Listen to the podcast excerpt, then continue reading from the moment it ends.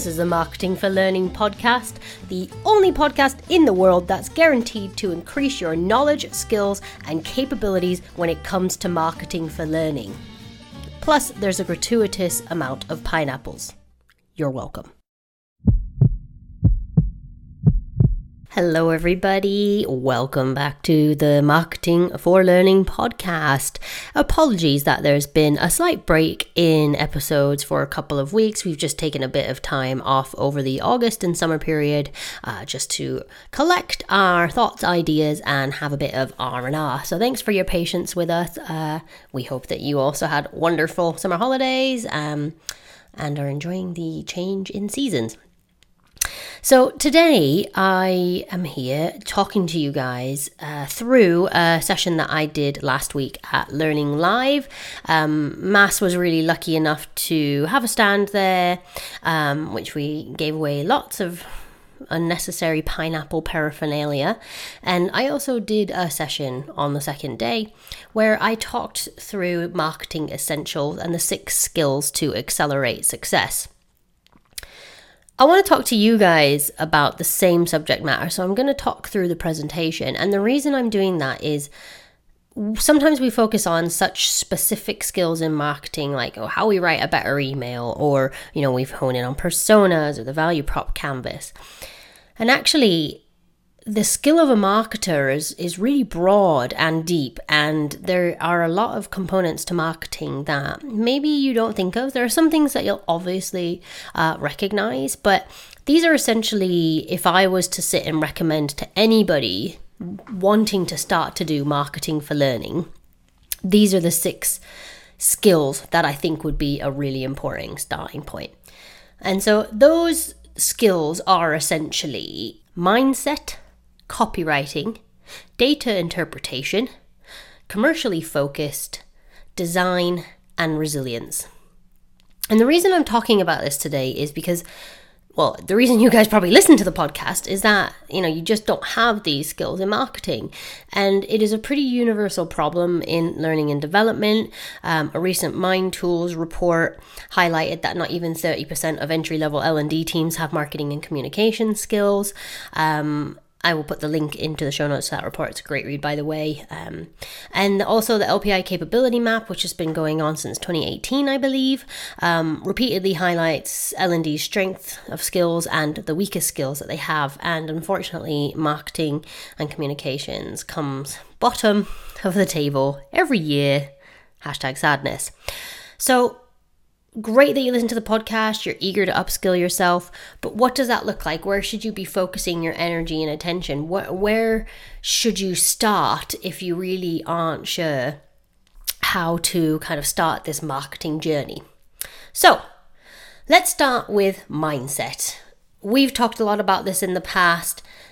And whenever I work with a client, regardless of the size of engagement, you always see this drastic shift in their thought process and attitudes towards their learners after working with me and Han. And that's because their mindset has changed. And essentially, what marketers do that us in L&D aren't always the best at is thinking about our learners as people, as human beings, and treating them as such. Um, you know, understanding that it is genuinely our job to engage with them, that they are not necessarily intrinsically motivated to learn most people don't have this innate burning desire to learn. I mean, God, you guys work in L and D, uh, and I bet you're not waking up every day thinking, "I cannot wait to learn something new." So our marketing mindset starts with understanding who our audience is, and yes, of course, developing personas and things like that is great. We need to go beyond the job title. We need to go beyond learning requirements. You know, I've seen plenty of great learner personas that are very detailed and focus on learning requirements they're absolutely useless from a marketing perspective. So you need to deepen your understanding in what your audience actually wants and needs in order to learn and focus on trying to meet those needs. You know, ultimately, you know as a marketer, it's your job to influence and persuade. And that is a drastic shift in mindset that needs to happen in L&D. Hopefully most of you who listen to this have already made that switch um, and the pennies dropped for you. But if you haven't, go and listen to our episode on the what's in it for me. Um, I'm sure me and Han are probably sick to death of me and Han mentioning the what's in it for me, but it's such a great starting point for us to actually challenge our own approaches and start to think genuinely about our learners and, you know, walk a hundred miles in their shoes. The second one is being more commercially focused. And unfortunately, I just don't see L&D being particularly commercially focused. Whereas marketers are pretty much expected to prove impact and substantiate ROI in their efforts in, in pretty much everything they do.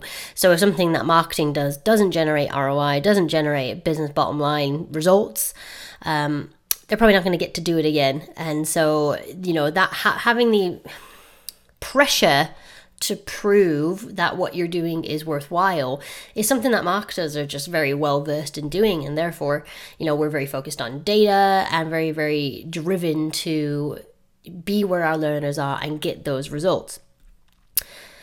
That doesn't happen so much for us in l&d um, sadly a lot of people and a lot of businesses still just treat us like a cost center, a transactional compliance powerhouse that is just there to dole out compliance and mandatory training to people um, or as a service to the business in a much more operational way than I'm sure most of us would aspire to be. On top of that, we haven't up to now really had to prove that what we're doing is working hence our over reliance on things like smile sheets and bums on seats and learning hours and you know all these things can show a, a level of interest slash engagement with your learning but it doesn't really give you much insight into whether things are working whether you know learning is actually impacting performance and if that impact on performance is indeed impacting business outcomes so we're not really doing any kind of work on evidencing that what we're doing is working, whether from a marketing comms perspective or from uh, an actual learning perspective. So, in order to be more commercially focused, I've kind of broken it down into four key areas that I think we would do very, very well to focus more on. The first one is making sure that we are aligned with business goals. Now, that doesn't mean that we're using business goals to motivate our learners but it does mean that our learning is directly correlated to what the business is trying to achieve. So, really, it's kind of why we do what we're doing, um, and knowing that we can only accomplish those business goals if we put the learner at the heart of everything. This means this kind of feeds into the two other points, which are more about being performance oriented and stop stopping that kind of self service or training request sort environment where people across the business are coming to L&D and saying, I need some training or learning on X, Y, and Z, and we just do it we need to start focusing a little bit more on developing professional curiosity and asking why. Why do we need that? Is that something that we actually need? What are you trying to achieve with that piece of learning? Because actually, maybe there's something else that's more useful or relevant um, for you that's more aligned to the business goals. So, again, those things very, very much tie together, making sure that any learning or learning experience that we do create is perfectly aligned to business goals. So, you know, being more confident and pushing back, saying no, going, ah, you know, that's not really uh, relevant to the overarching strat. We're not going to do that. And you didn't hear it from me, but sometimes uh, not asking for permission and apologizing later is a really great tactic to disrupt and get change. Another big piece of that, obviously, is being more partnered with the business. So, I see L&D working quite a lot in silos. Sometimes people functions will collaborate together, such as talent, HR, and L&D. Um, but some of the most successful L&D teams that I've seen actually work to build relationships beyond a specific need. So, i.e., you're not approaching your internal comms team only when you want to send an email out. You're actually trying to work more strategically with them across business goals, um, aligning your communications, and generally just building relationships with them outside of a specific need. I've found that that is an incredible differentiator for highly successful L&D teams. And the last thing that helps us be commercially focused is moving beyond that single program or intervention, right? So having a more big picture view, not only when it comes to your learning strategy, but your marketing strategy that sits underneath that. You know, what are you actually trying to achieve? What are your overarching strategies and approaches? How do you actually get wider business stakeholders engaged in that vision? You know, again, business partnering will play a massive role in that. But we need to zoom out sometimes and not just focus on these single kind of program experiences and look at the overarching experience for our learners. What other stakeholders we need involved and engaged in order to actually make that happen? And so, you know, all that bundles together to create a learning function that is definitely more focused on business goals and aligning itself to the business needs and requirements, and therefore being much more commercially focused. The third skill is probably no surprise to you guys, and that is, of course, copywriting. Um, it is such an underrated skill, and it's something that we all do so much. We write all the time, you know, course descriptions, communications, and everything in between. But I still see so much poorly thought out communications, email marketing, and social posts and the such like. So, again, you know, whilst this isn't a session on copywriting, it's really important that you do genuinely think about your audience when you write. Think about what it is that you're trying to achieve. And think about the fact that really effective copywriting should be moving people towards action. So we're ta- we're not talking about communications here, we're talking about marketing influencing, persuading, ev- evoking an action or emotion, not just communicating. So, good copywriting should be moving people to action. It should be almost seen and felt as a conversation between you and a single other person, that, you know, that kind of one to one personalized discourse that we know a lot of our audiences are very hungry for. It should always be focused on selling outcomes and values, i.e., the what's in it for me. We shouldn't be focusing on our learning products. We shouldn't be ever be sending out emails saying, "Hey, this new thing is here and you should do it." You know, those emails are are not worth the paper they're written on, even though they're not written on paper. You know, if you're not going to write something that is actually focused on the value to the recipient, they're not going to do anything that you want them to. Good copywriting ultimately aims to influence and persuade through words. I absolutely love this quote by Robert Collier Decide the effect you want to produce in your reader. So when I started there and I said, you know, what's your what's your goal? You know, what are you trying to achieve? Another lovely quote I love here. Your job is not to write copy. Your job is to know your audience so well that you understand the situation they're in now, where they'd like to be, and exactly how your solution can and will get them to their ideal self. Great quote. You know, copywriting is so powerful. It has the potential to genuinely get people's butts a moving. But you have to make sure that you're thinking about all those points that I just covered around moving people to action, focusing on the what's in it for me, outcomes and value, and really focusing on um, influencing and persuading. And we do have a copywriting module in the masterclass, um, and I. I'm not sure if we've actually done a module on copywriting or a, a podcast episode, so I'll have a look at that. And if we haven't done a podcast episode, I'll just do one on copywriting because I think it's probably quite useful for you guys. The fourth skill is design skills. Um, any of you guys who listen to me and Han know that we are passionate about Canva. Um, you know, we're not affiliates, they don't pay us or anything, but it was transformational for me as a marketer when I worked in house and had to always rely on graphic designers in order to get anything created. And then Canva mooched along and life was suddenly different. Um, and again, kind of like copywriting, I just don't see a huge amount of care and attention being put into how we create stunning visuals, what those look like, what does good design look like. Um, and really, again, if you don't put the emphasis and energy into good design, you're missing an opportunity because good design helps to further communicate your message you know if your if your text aligned with your imagery there's something really fantastic there that creates a really coherent message for your audience of course, good design is going to help to establish and compound your learning brand, even if you don't have a brand per se, i.e., a logo, a color palette, a tagline, whatever it might be.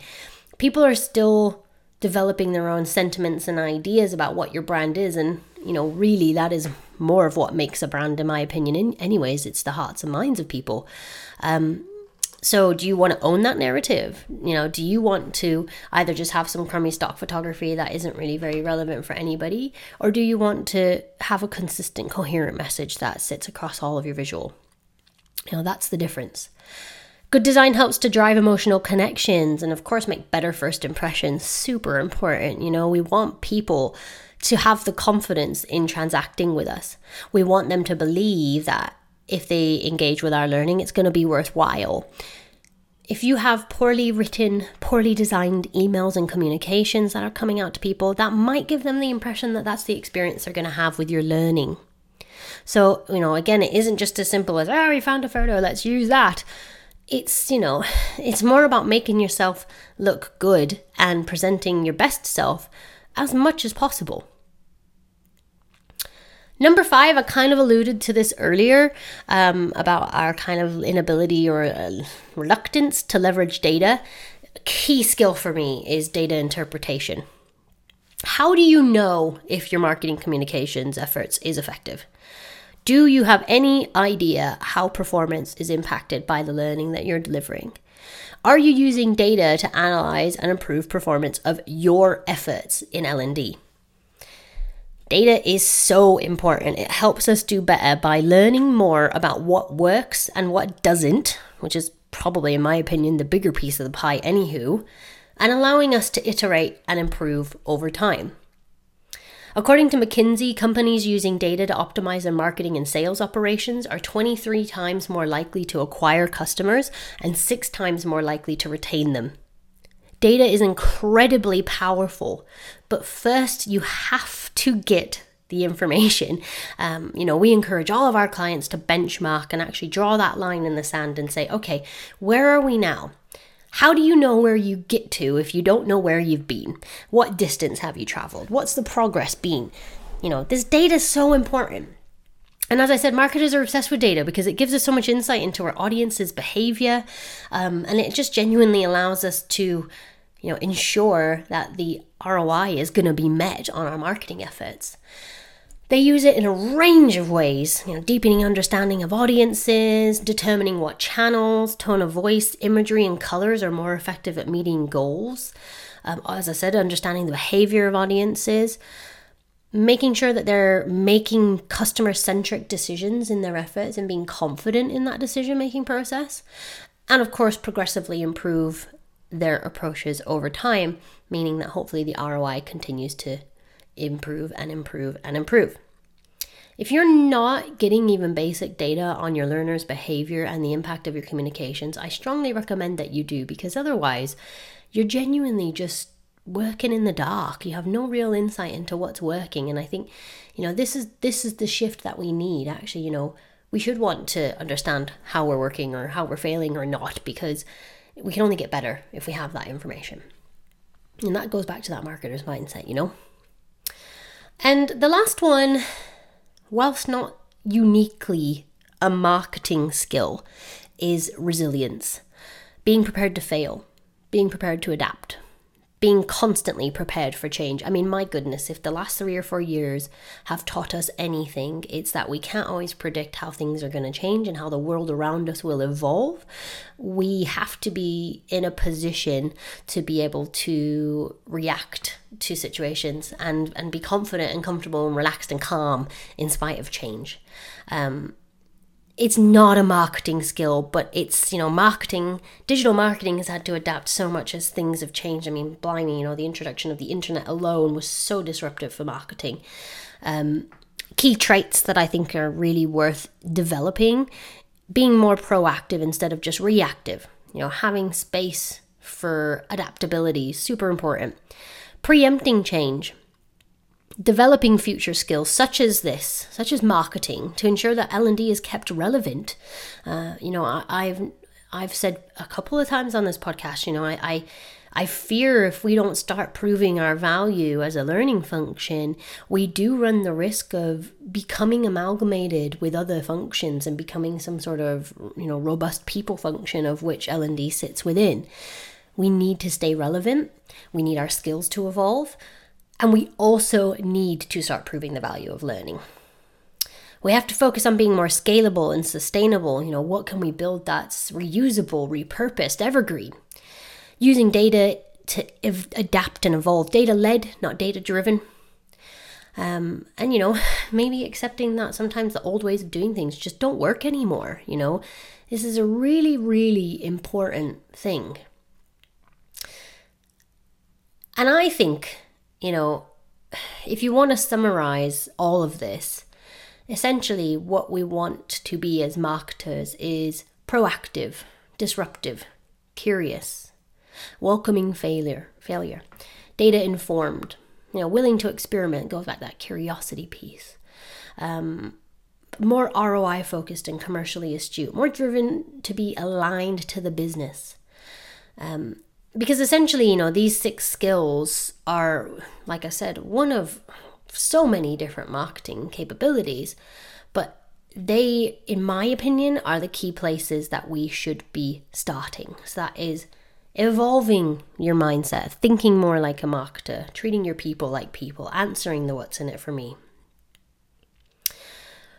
Being more commercially focused and aligning ourselves to the business, partnering more effectively with the business, having the gumption to push back Devel- developing our skills in writing to influence and persuade rather than just communicate.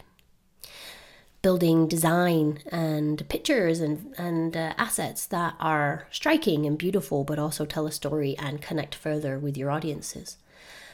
Using data to better align ourselves to the business, to prove value, to substantiate what we're saying that we are of value but also to more deeply understand whether our efforts are doing anything, whether they're having any impact, whether our comms is working, whether our marketing is working. Really important. And last but not least, preparing for change, being more resilient, having the capability to actually withstand constant adjustment and change. These are super power skills for marketing, and I strongly recommend each and every one of you spend some time understanding how to best start developing these skills. Thanks for your time. Thanks for listening to this session. As I said, uh, this was presented last week at Learning Live. Um, I have adapted it a little bit because some some things don't really make sense to you guys if I say like why we should be doing marketing for learning. I hope after around 60 episodes you kind of understand that one. Um, but yeah, I you know got some great feedback from the session this is a good place to start if um, you know you like the idea of marketing but you're not really sure how to kind of start making that happen start looking at some of these key areas. I will put a range of resources in the show notes that link to some of these skills and areas where we have provided educational content and resources um, but there still are some areas that you can go and look at yourself as well so, on behalf of me and Han, uh, I think you have a lovely episode from both of us dropping next week.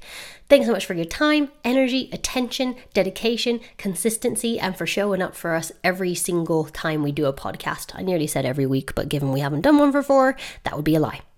Thanks very much, guys. Have a great, great day. Bye.